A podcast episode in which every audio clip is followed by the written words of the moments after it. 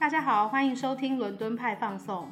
伦敦派放送是由位于伦敦的旅游平台 Scopus 伦敦好朋友策划录制的。我们希望透过 Podcast 的方式，让大家更了解英国的生活、文化与历史。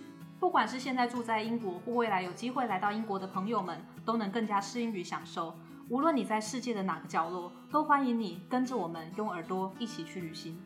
准备好了吗？节目即将开始。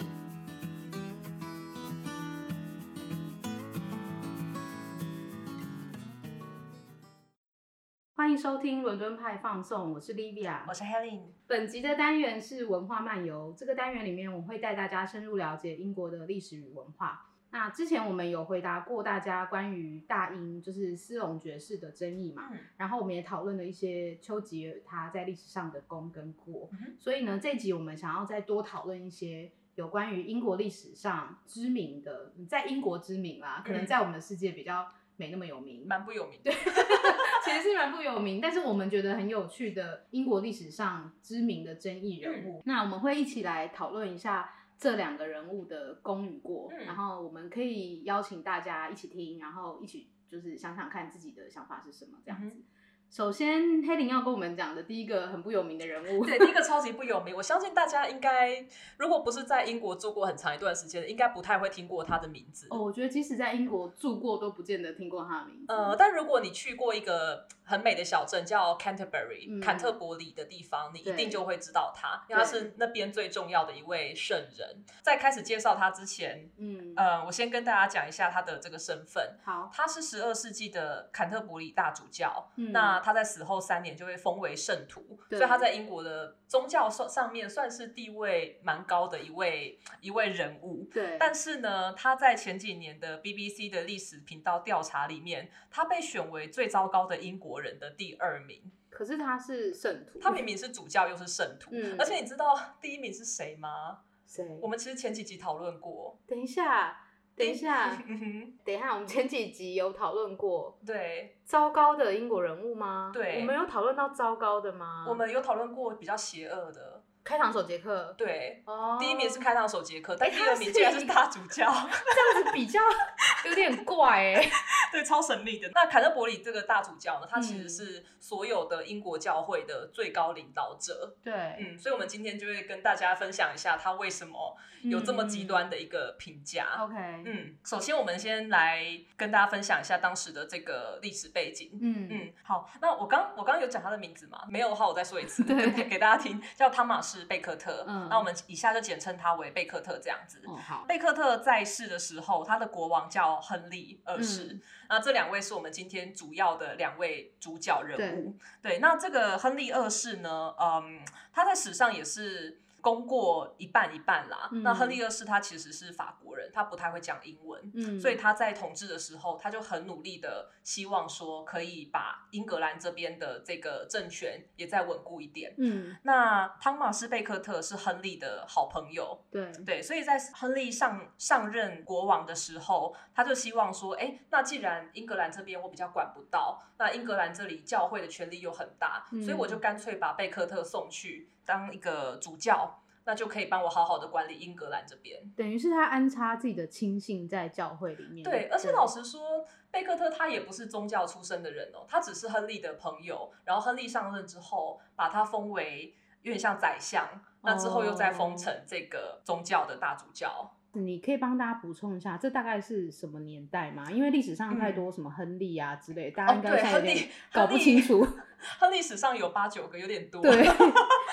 我们这个亨利是在十二世纪的时候，就是一一多少年这边，对对对，然后他是二世这样子，亨利就把这个汤马斯贝克特送去当主教，然后成为英格兰这里宗教最高的领导人。对，那其实亨利本人的话呢，呃，老实说，我觉得他有些地方在历史上评价算是蛮好的，例如说他嗯废除了审判法这个东西。审判法，审判法，嗯，你比较听过这个东西？你说 God 那个对对对对对，就是以神来裁判的法律。好土，就是如何用神来裁判？对，因为那时候没有一个很 proper 的法庭，没有像我们现在犯了错，我们可以我们可以就是三审，然后上诉嘛之类的。那当时的审判法呢，就是透过神的旨意去下判决。例如说，我举一个最有名的例子，有一个审判法的方式叫热铁法。如果你今天犯罪了，你比如说猥亵女童好了，嗯，你的手上就会被喷上一些圣水，然后你需要握住一个烧红的炽热的铁块，向前走三步或九步，然后当着民众的面将手掌包扎起来。那三天之后会有人来看你的手，如果你的手上有水泡的话呢，就是你有罪。嗯那如果你的手上已经开始结痂，然后慢慢康复了，就是无罪。哎、欧洲以前很多这种吧，就是以神之名，就是说，如果你你是做对的事情，神就会保佑你。对，就是一个非常靠运气的一个方法。对啊，那根本就是毫无根据啊。对啊，而且嗯其实有钱的人当然就可以收买这些教士来做障眼法，这不是一个很难的事情。嗯，那亨利二世就废除了这样的一个审判法，然后他还设立了陪审团制度，所以我觉得在这方面的话，嗯算是把英国往前推了一大步的一个国对王。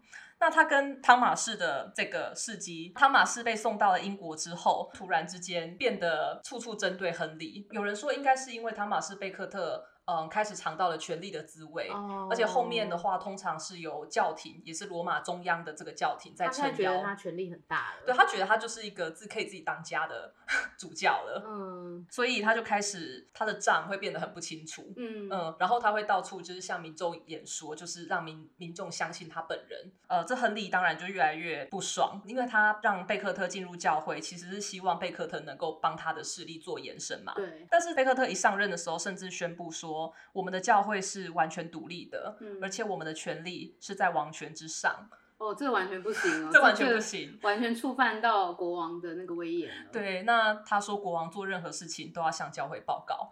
那亨利二世就被这这句话激怒了，对，所以他就趁贝克特不知道的时候，就请了另外一位的大主教，我不知道他的名字，他是约克大主教就。是大主教。对，那其实呃，在英国的人可能会知道，说约克跟这个贝克特坎特伯里大主教是英国两大最重要的宗教人士，嗯他们两个基本上就掌管了全国的宗教各项业务。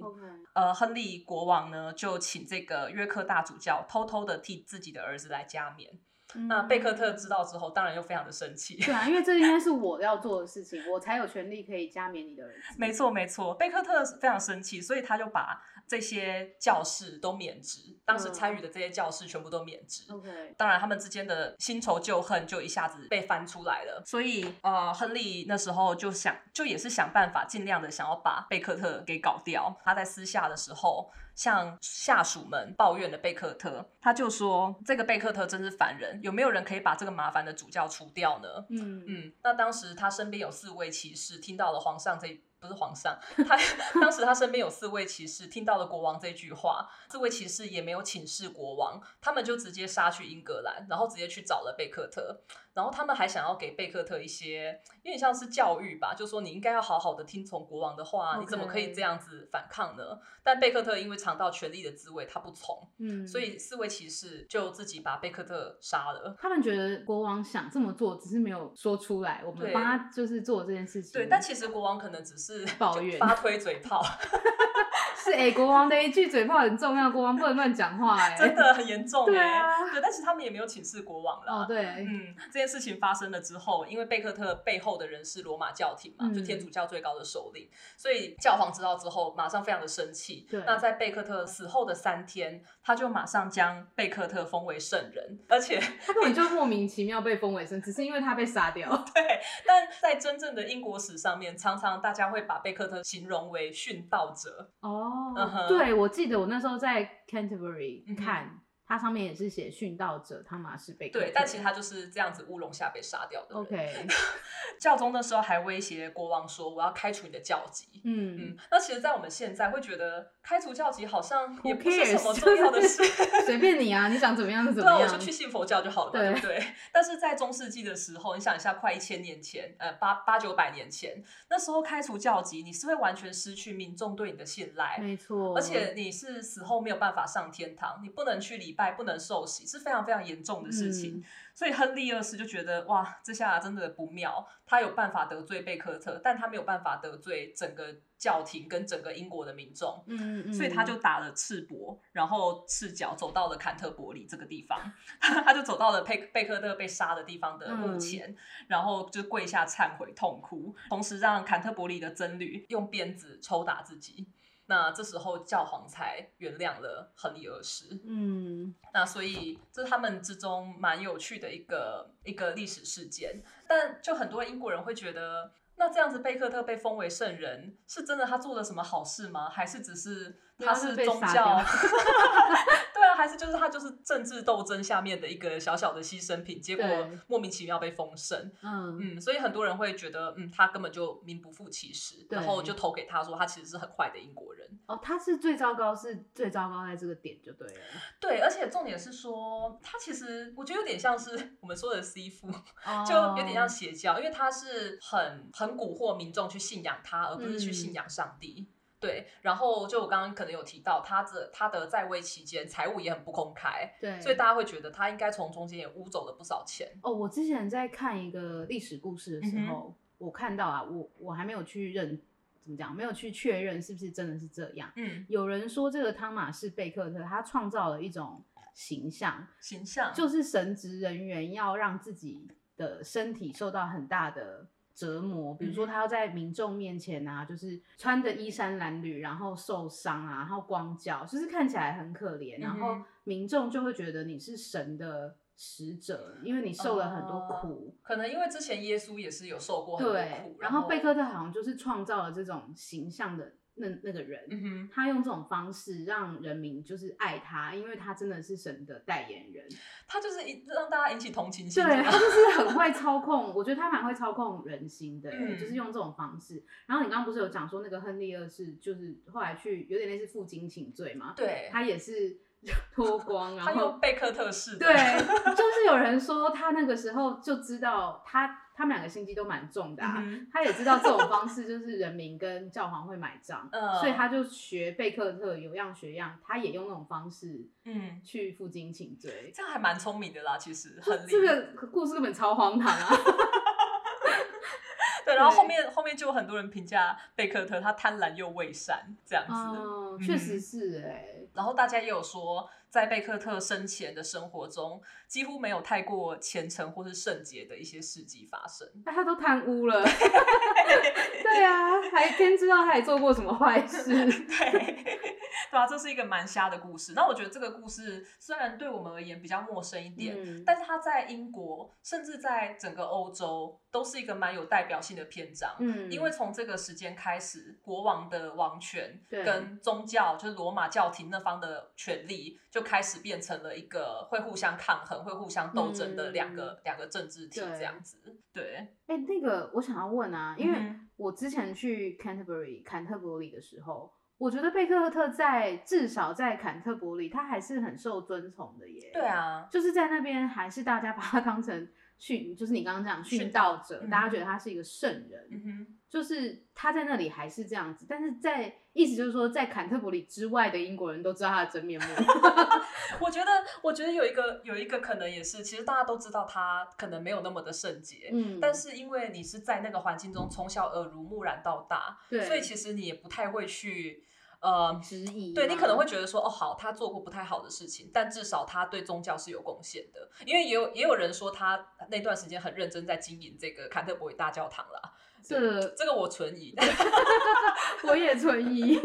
对，嗯哼。那现在其实坎特伯里这个地方，你还会看到很多，不管是街道名啊、建筑名称，都是以贝克特为名字的。对啊，对。你在那里感受到，还是大家并没有觉得它很糟糕？哎，对。但是票选出来这是事实，因为你知道，只有一个地方说它不糟糕，其他地方都觉得它很糟糕。还是蛮有趣的啦，我觉得这个人。你刚刚说那个，就是国王跟教宗之间一直。有冲突嘛？就是从这个时候差不多开始，就是呃，算是每个国家的国王跟罗马教廷应该这么说吧，就是主要是相抗衡的两个势力嘛。然后我们去看一下我们自己东方这边的历史，好像就比较少会去看到说国王，呃，或是比如说以中国来讲就是皇帝嘛，然后日本来讲就是天皇嘛，就是我们在亚洲的这些国家里面比较不会有这种所谓宗教跟呃。主权的那个人最，嗯，对我，因为太多种说法，王权对，比较没有像这种冲突，哎，比较不会因为是宗教，然后有什么样这样子的一些纷争？嗯这是为什么？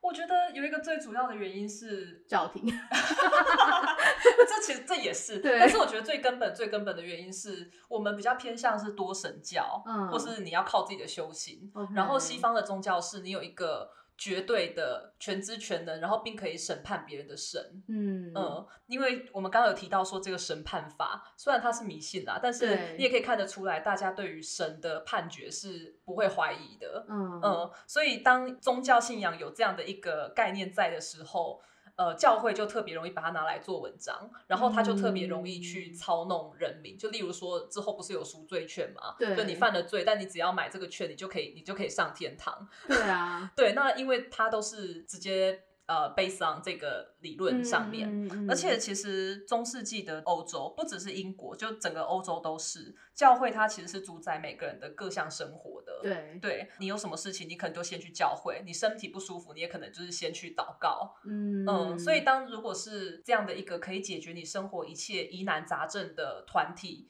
告诉你什么事情，那你既然自然会相信团体 团体。你这样又又害我想要 C 父，C 父告诉，你，如果不知道 C 父是谁的话，你可以去 Google 一下紫衣教。对，你不要讲出来啦，大家应该都知道这新闻对啊，吧？好了好了，我们我们不要我们不要讨论它。那每个教会其实它也有自己的法庭跟自己的程序，嗯，所以国王。呃，我们刚刚提到的亨利跟贝克特会有争议，其实他们就是在于说，要不要让人民在被宗教法庭判决了之后还可以申诉。嗯，对，那国王当然是觉得，我当然要最后判决一定要由我国王来做嘛，对皇家来做。那贝克特会觉得，宗教法庭就宗教法庭，我判了我自己的事，嗯，对，所以就最大争议点在这个。OK，、嗯所以这反而在我们，我觉得就是信仰上的不同啦。对，对，在我们东方世界比较不会，因为对我们来说，我们就是比较多是神话，或是你刚刚讲多神教。对，而且我觉得东方的信仰相较之下也比较也比较宽容一点啦。嗯，嗯，就不会有那么严重的说你做了什么或是不做什么就会怎么样的一个那个可能就是追溯到真的很久很久以前了，对就是神话还跟跟那个王权绑在一起的那个年代，什么商纣啊那种时候。对，那真的很久以前，但是后期嗯至少我们比较熟悉的是，几乎不会有这种状态。对啊对，OK，嗯这个还这个还蛮有趣的。嗯。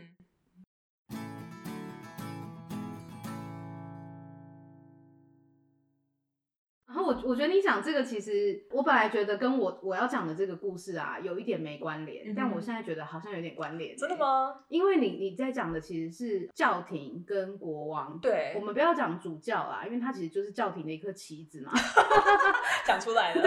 就是主要就是在讲教廷跟各个国家的国王之间的这个，虽然他们互相抗衡，然后他们那个就是比较多在欧洲国家都是教廷跟王权的斗争。对，对，我觉得我要讲这故事其实就是有点类似国王受够了这些事情了。嗯哼，就是其实，在你刚刚讲十二世纪嘛，我这个故事已经延伸到十七世纪左右四百年后了。对，嗯然后我觉得那个时候英国国王已经受够了，因为如果对英国历史有点了解，是知道亨利八世嗯哼，都铎时期，十六世纪就已经开始。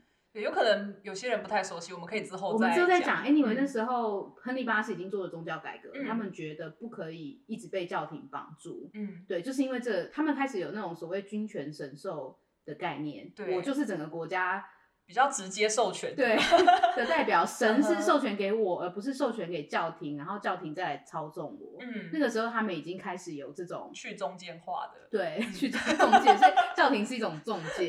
对他们那时候确实已经有这种感觉了。那我们现在要讲的这个人呢，是克伦威尔。嗯这个君权神授其实是从詹姆斯一世的。嗯，对，詹姆斯一世其实就是开启了新的王朝。那在他前面是都铎王朝，都铎王朝已经帮他打好了这个新教的根基。嗯那他等于就是你知道，他就是坐着 坐着接收这一切的，因为他很容易就上位啦，然后嗯就是宗教部分也都 OK 了，然后这个时候的人民也都接受了，因为他们觉得前面都太乱了，终于可以有一个安定的社会，所以那个时候军权真的很大。嗯，那接下来他的儿子这个查理一世，就是今天我们要讲克伦威尔他这个政治人物当朝的时候的这个国王叫查理一世。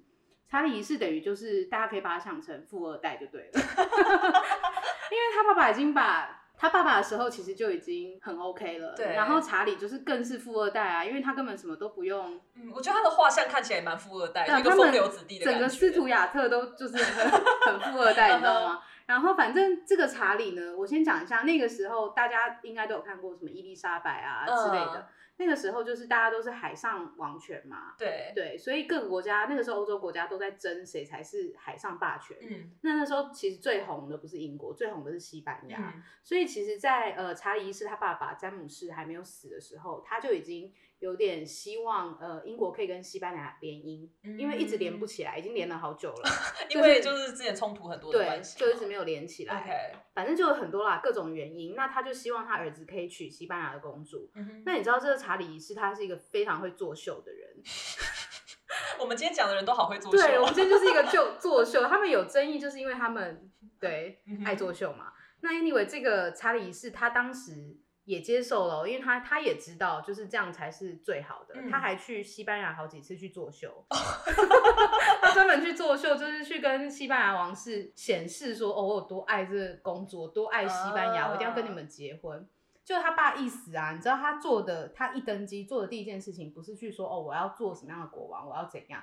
他第一件事情是派他的亲信，就是当时亲信叫白金汉公爵，嗯。他派白金汉公爵去法国，嗯，因为他真正爱的是法国国王的妹妹，很像八点档展是开，超级八点档，然后他就是有点类似，就是赶快把那个法国人娶回来。哦他其实根本就没有想要娶那个西班牙的公主。哦，对，然后呢，更更狠是他还过河拆桥，他就是因为他知道西班牙是一个霸权嘛他想要打败他们，所以他过河拆桥就开始攻打西班牙，嗯，他就对西班牙发起战争。嗯。所以一切都是因为这个查理一世他背叛了他以前与西班牙的这个盟约，然后他嗯。开始想要发动战争，可他又没有钱，嗯，所以他那个时候就开始在跟他的人民要钱。嗯，因为国库已经被他耗尽了，对，他就开始用各种莫名其妙的名目跟人民征税。嗯那那个时候呢，就是除了跟人民征税，他也会跟官员征税。嗯哼所以如果是穷人呢，你不答应，你就会被抓去充军；哦，然后如果是有钱人、贵族不答应，就是把你关起来，很任性耶，很任性。可是因为他是国王，嗯所以他就想要怎么样就怎么样，所以很多人民其实很不满，大家都觉得他在敛财啊，嗯 就是就没错啊，对啊，，不法敛财这样子。嗯然后那时候呢，就是英国在法律史上面有一个很著名的案件叫五骑士案，就是嗯 Five Nights Case，这是在一六二六年的时候。嗯，那为什么会有这个案件？就是有五个贵族他们拒绝查理一世借钱的那个要求，嗯就他们就被捕入狱了。嗯哼，但是那个时候，你你前面有提嘛，就是这个呃亨利二世他已经成立了不是神审判的法庭，是对。人来审判的法庭。对，那时候还会增加了陪审团，对所以其实算是蛮比较公平的啦，，对，其实嗯。英国已经有这样的法团制度已经很久了，嗯所以那个时候这五个贵族他们就我们称他五骑士，他们就去跟法官寻求协助，嗯。他就他们当然是觉得说你们违反了大宪章，然后你们侵犯了人民应该有的权利，嗯他们就等于去现代的说法就是寻求法律途径就对了，嗯，上诉，对，上诉。结果首席的检察官就说，因为国王下了特令，所以我们嗯把你抓起来。意思就是翻译过来现代的说法，就是因为国王很爽啊，也没有什么理由，没有什么理由，，反正国王说这样就是这样。嗯那他们当然不甘心啊，他们也请了律师去去辩护。但是这时候国王律师就说了一句很荒唐的话，嗯，他说。国王不算侵犯大宪章，也不算侵犯人民的权利，因为这样做是错的。国王永远不会做错事。就是这根本就是胡但他诌。最后一句话就已经解释一切了啊，这就是歪理啊！对啊他这个意思就是，反正国王说了什么就是什么。然后更扯的是，当时的法官就是谄媚国王，嗯法官也说，嗯，没错，就是这样。法官，所以，所以这五个人就被定罪入狱。嗯这件事情就算是一个他们法律史上一个很大的算污污点，点吧对，是一个蛮大嗯污点。那这个的结果就是让百姓觉得说，这国王根本不能信任啊，嗯因为你说什么就是什么，所以嗯百姓开始去支持那些反对国王的议员。那个时候英国已经有议会了。所以他们就开始觉得说，议员应该是要反对党，嗯就是照我们现在说法，欸他们其实思想走的很现代，他们很现代，他们是很民主的，对啊，这已经是十七世纪，已对经是四百、三百、四百年前的。嗯，可是他们当时时人民就有这样的想法，觉得说国王不能信任，就是最高当权者不能信任，我们要有反对党，嗯，所以他们就比较支持那些会反抗国王的议员。嗯那因为国王也不是白痴啊，嗯就他知道这件事情，他为了要平息这个舆论，他就说他要向议会公开发言，嗯哼，然后大家都在期待说，哦，国王是不是要道歉了？是不是要说他这样做不行？结果你知道他是要干嘛吗？他要干嘛他？要借钱。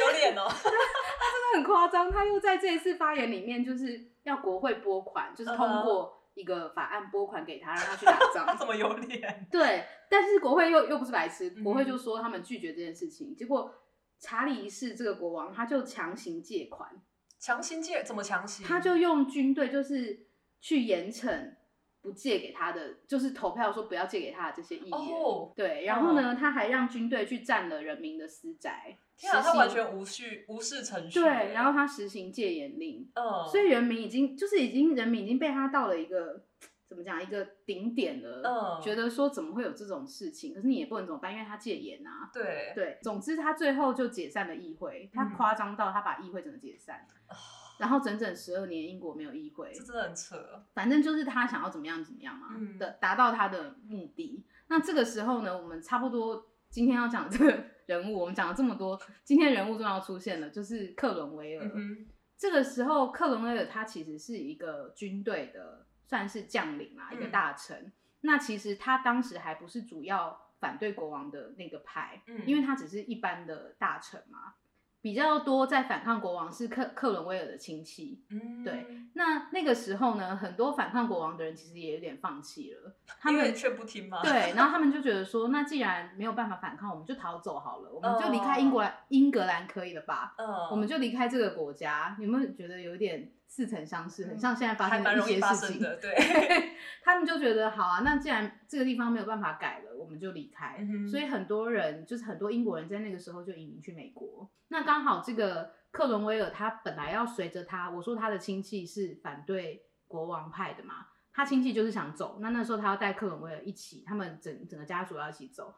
好死不死，国王发现这件事情，国王就把这个船挡下来，所以你这国王国王就是找死，你知道吗？嗯他当时做的这个决定，就是把克伦威尔挡下来，他他后来应该觉得没有挡下来就好了。他就是好之后就要来讲说克伦威尔他怎么样崛起。嗯对他被挡下来，他本来要去美国，就最后没去成美国，所以他就留在英格兰。那这个国王他那个时候还不知道克伦威尔会对他未来造成这么大的影响，嗯反正他就是在反复的对人民做这些很不好的事情。嗯可是他做了很多事情，发现哎、诶我还是需要国会，因为他还是需要议员来帮他处理很多东西。嗯所以他自己又在那边组成国会、组成议会，他自己找人来做对解散议会、嗯组成解散，反正他就是一下这样一下这样就对了。嗯我们就不要去细说，因为太多有的没有的细节。嗯 Anyway，最后国会就弹劾他，他们就开启了就是四年的内战，嗯那个是蛮英国蛮有名的，就是 English Civil War，就是英国内战。嗯它就是历史上就是这个名字。这个内战呢，主要就是保皇党，就是国王这一派的人，嗯跟所谓的头颅党反国王的这些人。头颅是哪两个字就是我们的头颅。？OK，然后这头颅呃，其实在英文里面就叫 round head。哦 round head 就真的是头颅哦嗯。为什么要叫头颅党呢？这个头颅党主要就是反对国王的国会议员，嗯还有一些起义的民众。嗯，那那个时候国会议员很多都是清教徒，他们就是对自身比较严谨，然后他们会把头发理得很短，嗯所以这个头颅党是你这样子看过去，其实看不太到头发，只看得到、哦 只看得到头。OK，对，然后这个是保皇党在笑他们说，哎、你们就只是看得到一些头而已。对我现在翻译成现代用语啦，就是 就是头颅党是保皇党取的，嗯然后很好笑，就是很像小孩啊。然后那个头颅党的人就讽刺保皇党是叫歧视党，嗯，他说：“你以为你们是歧视哦？你们以为你们这听起来没什么杀伤力。不觉得超没用的吗？”他就对啊，说别人骂你光头，你骂他歧视。对，他就说你们以为自己是歧视吗？很有正义感吗？就是我在看到的时候想说，Come on，就是这一点一点用都没有的耻笑跟讽刺。真的，对，反正那时候主要就是这两个党在打内战嘛。嗯那因为这个内战，我刚刚讲说英国好不容易迎迎来了和平嘛，结果现在又因为这个内战，大家又开始打仗，然后很多家庭也因为这样破裂，因为嗯就很像我们现在的台湾社会啊，你一个家庭可能会有支持不同的、不同党的人。嗯，哦，意见不一样，意见不一样，然后大家就会吵架。那个时候就是有点类似这样，家里可能会真的没有变，人类没有变，就是家里可能会有支持保皇派的，嗯然后也有人会支持投独党，嗯然后你可能就会跟你的爸爸吵架之类的，就是一模一样。那那个时候国王他就自己组了一一个议会，他还跑去牛津，因为他在伦敦已经待不下去了。对，他还去牛津等等，嗯反正最后他就被抓了，他就被嗯所谓的头颅党嗯抓起来了，就是他的那个军队不敌这头颅党。嗯因为我刚刚最前面有讲说，这个克伦威尔他其实是军队出身嘛，嗯他是一个军队大臣。这个国王知道说去笼络克伦威尔对他来说会是有用的，嗯可是他实在是太他太爱演，然后也太爱作秀，然后他又很爱骗人。反正他嗯中间被克伦威尔发现，他不是真心想要。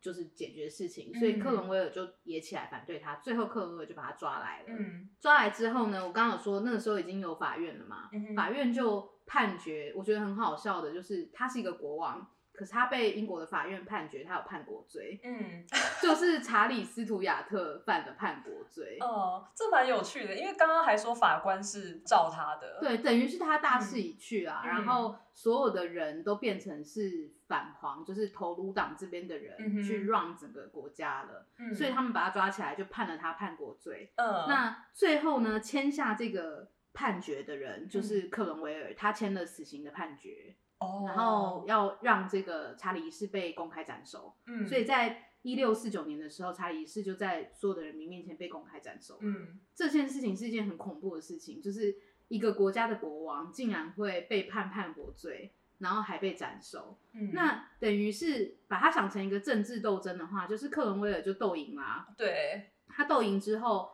他其实就是我们接下来就要讲他为什么会有这么多的争议。嗯，其实他在前面都没有什么争议哦，目前听起来还好，对，然后因为嗯这个国王太烂了，烂到 烂到大家不会觉得有什么争议嘛。对但他真正的争议是从他签了呃这国王的死刑判决开始，嗯很多人就从这个时候开始觉得说，哎，你怎么可以这样？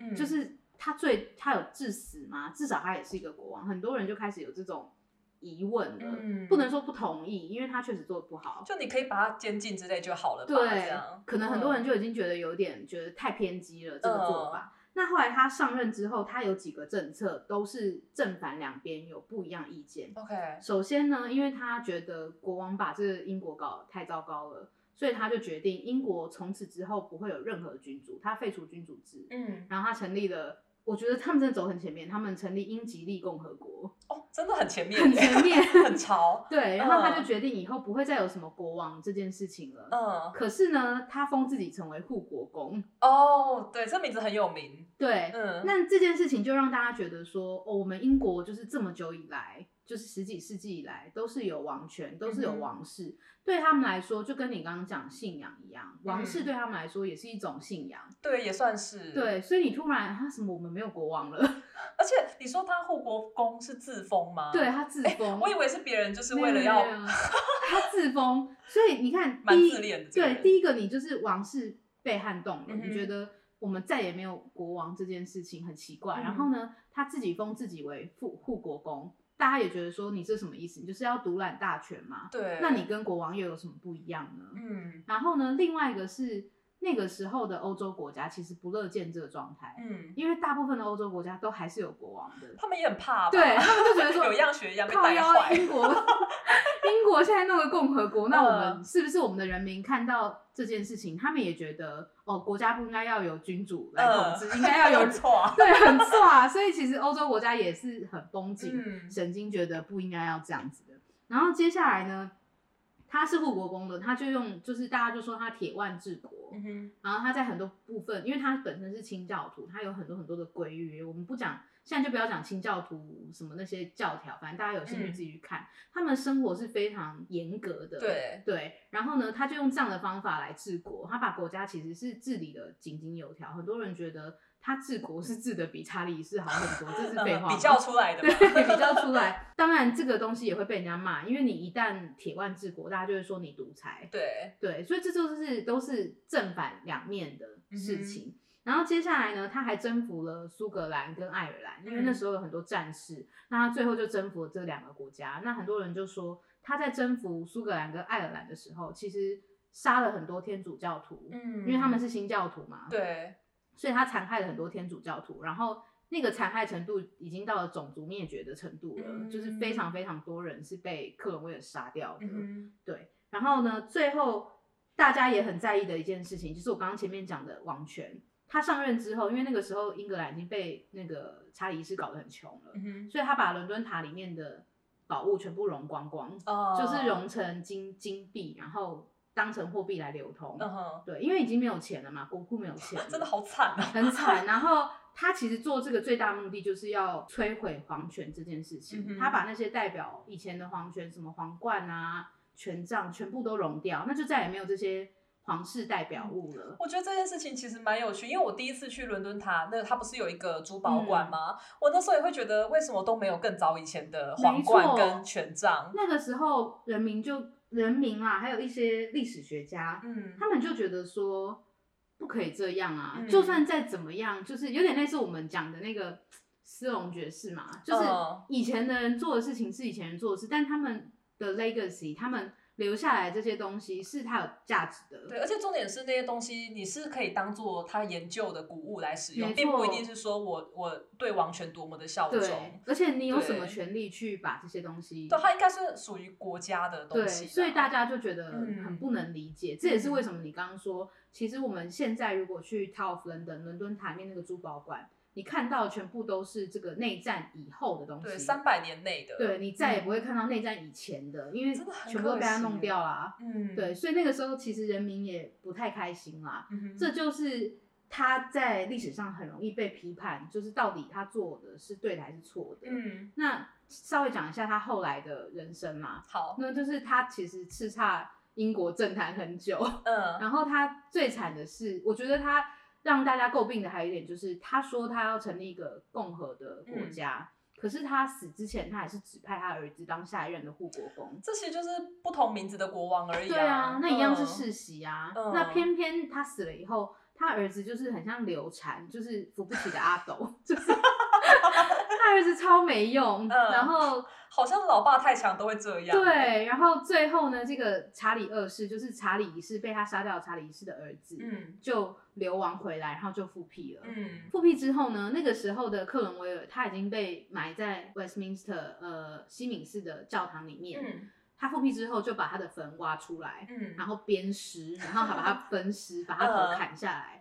那据说那个时候，他把他的头挂在西敏寺的教堂上面，挂了二十五年，风吹雨打，很久很久。然后最后他的头就是自然的掉了下来，就被人家。拿走了，就是还辗转卖了很多价钱。对，而且我听说，这我不太确定是不是真的事情，但是我之前看到一个小道消息，是说有有商人就是买拿到那个头颅，然后他就是让大家摸一次赚多少钱。对对对对对，这个蛮白痴的，这有被记载起来。OK，对，就反正他后来的下场其实蛮惨的啦。嗯，对，所以就是我之前我们有去过那个在剑桥在上面一点那个城市伊利。嗯哼，嗯，这个伊利其实是。克伦威尔以前生活的地方，哦是哦，那里有他的房子，那他们就在那里做了一个克伦威尔的纪念馆，你在里面可以看到他整个人生发生的事情。那最后其实有一个，就是他一开始你去看的时候，他会给你一颗球，那最后呢，你会在一个房间里面对他的人生做出评价，你可以把它投在英雄这边，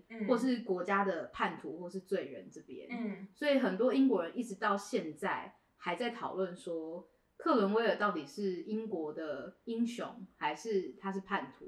哎，那你去的时候是看得到当下结果的吗？可以啊，其实一半一半哎，真的哦，就是还蛮好玩的。大家其实也很挣扎，因为你看，你听了这么多故事，就是你会觉得说，哎，他确实是把一个不好的政权推翻了，对。可是他自己也没好到哪去啊，就是，对，就是，但是还是很多人觉得他是英雄哦，因为。我们呃前面有说，就是 BBC 二零零二年有做个票选嘛，就是一百个英国英雄人物或是最棒的人物，他还第十名哎，哎，还蛮前面的，很很前面啊。所以其实，哦在大部分的英国人心中，克伦威尔是一个值得纪念的人。嗯，嗯而且其实他的现在在国会广场那边也都还看得到他的那个雕像嘛，对不对对？，我相信他其实是奠定了很多英国很重要的法案，嗯，或者是英国的一些怎么讲习惯也好等等的，然后嗯把整个英国是治理的非常好。虽然后来这个查理二世上台又又又把英国搞烂，就 again 一脉相传的对一脉相传，但是就是至少在他在那个时间，我觉得人民是活得比原本好的啦。至少在嗯英格兰，我们不要讲他去的那些什么苏格兰，其他地方应该蛮恨他的。对对对，应该蛮恨他嗯的。哼对啊，我觉得就还还蛮有趣的，就是克伦威尔跟汤马士贝克特的成绩有点不太一样啦。嗯，就是汤马士贝克特比较他其实没有，他其实没有，而且他其实没有祸害到全国，他就是跟国王的个人恩怨而已。对，嗯，嗯，那你自己你觉得呢？你觉得你这样听下来，你觉得克伦威尔是一个英雄还是一个叛徒？我觉得他前半段真的听起来会蛮英雄的，嗯，对，但是。但是其实我们也很难说，是他本来的意愿就是这样，还是说他拿到权力之后开始腐化？因为我觉得权力是一个，嗯，像我们现在也是很一般的人，没有什么权利。可是如果真的到了什么高位的话，其实也不能完全保证说你自己不会不会变坏。像那个贝克特，对，我相信他可能一开始也没有那么的复杂，他可能一对。开始单纯就是亨利的好朋友，嗯，对，但是没办法就受到了财富的诱惑。对、嗯。我自己在看，我觉得就是在看这些历史故事的时候啊，嗯。我觉得呃很长，就是我们会被一个特定的视角，比如说嗯你可能看了一些影视作品，或是你反正就是你从一个第一人称的方式去看的话，你很容易被带入一个情绪，就是说哦他就是坏人，或者他就是好人，因为一些故事或是一些作品，它的目的就是要让你选边站嘛。不然会很无聊、啊。对，可是其实如果你比较功利，用比较中立的方式去看这些历史故事，其实你会发现也没有真的所谓的对与错。对对，就像我们在讨论之前讨论那个斯隆爵士跟丘吉尔，嗯哼就是其实我们也没有办法很去评断说他到底是对还是错，嗯，因为毕竟我们都没有看到真人啊。我们也不认识他们啊。对，而且那都是很久以前的事情了，我们嗯只能看历史上面这样发生的事情。对，我觉得只能就是真的尽量多找一下资讯，然后在看这些娱乐作品的同时，就嗯，还是努秉持着要查一下真实资料的一个精神吧。对，因为我嗯觉得很长，就是历史的作品都会被大家包装的他很美好，嗯或是他就是一个很棒的人。嗯，那其实这两个我们今天讲的，就是汤马士贝克特跟克隆威尔，他们其实没什么作品啦，因 为他他们真的没有那么有名。他们实在太冷门了。对，而且我之前有稍微用中文去找一下那个贝克特的资料，嗯好像只有大概两页左右吧。就非常非常的少。在中嗯文圈的话，我们可以说是第一个真的花这么多时间来讨论他的节目。对我们我们对我们就讨论到一个 对啊，那大家今天听完这两个故事，应该就可以当做嗯稍微接触一下英国的这些历史文化。对，嗯我觉得说冷门归冷门啦，但是你刚刚最前面有讲，其实去到一些地方，你还是多多少少会看到这两个名字。嗯，而且老实说，他们有一些当时的时代背景留下来的产物，嗯我们现在都还是看得到嘛。不管是他们的名字、他们的制度，嗯然后哦，我顺便想要分享一个，就是我们在西敏那区也常常看到一些什么皇家空军啊、海军之类的标示嘛。嗯，然后英文里面呢、皇家的空军跟海军名字都有 royal 这个字，嗯都有皇家什么什么，但只有陆军的名字是 British Army。嗯那原因就是因为在克伦威尔那个时期，他们是站在国会方的，所以他们是、嗯对他们说我们是属于英国，并不属于皇室。对这些影响到现在都还存在。我们刚刚讲那个头颅党跟嗯保皇党嘛，嗯那其实那个保皇党它的英文就是 royalist，、哦就是 royalist，对，非常、嗯非常就是皇室的，嗯，所以就是对应到你你刚刚讲的那一好，大家可以去观察一下啦。其实在，如果大家在英国啊，然后走来走去，其实你只会看到这两个人的，偶尔。所以如果你对他们有一些印象，或是你未来看到，其实你就会知道说，原来他们背后。